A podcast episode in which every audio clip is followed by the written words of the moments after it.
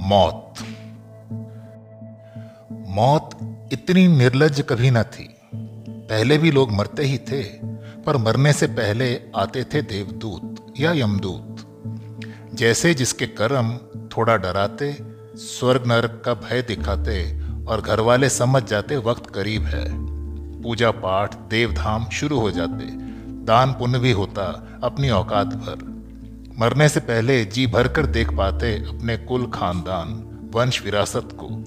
अपने पापों की माफ़ी मांगने की भी मोहलत मिलती और आखिरी बार गहरी सांस लेकर आँखें मूदने पर ही ले जाते यमदूत या देवदूत।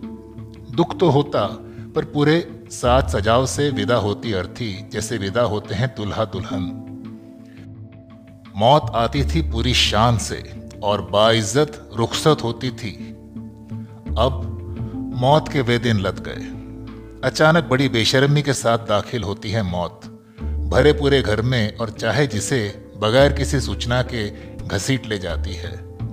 जैसे खींच ले जाती है पुलिस किसी कमज़ोर असहाय को। एक धक्के की तरह आ जाती है कभी कभी आँख मूंद भी नहीं पाती, खुली रह जाती है फिर कभी ना मूंदने के लिए। अब तो नहलाने के लिए मिलती ही नहीं लाश। चुने जाते हैं उसके टुकड़े या मांस के लोथड़े, जो पहले ही नहा चुके हैं अपने खून में। पहले भी आती थी मौत झटके से, हैजा, काला जार, प्लेग के रूप में। पर तब भी मरने वालों को पहले से खबर हो जाती कि वो मरने वाला है।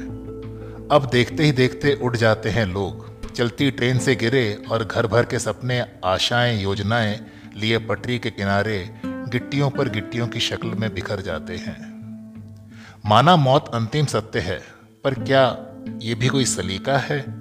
ठीक है, जमाना बदल गया है, लोग बेशरम हो गए हैं, पर मौत भी लोगों की नकल करे, ये ठीक नहीं है।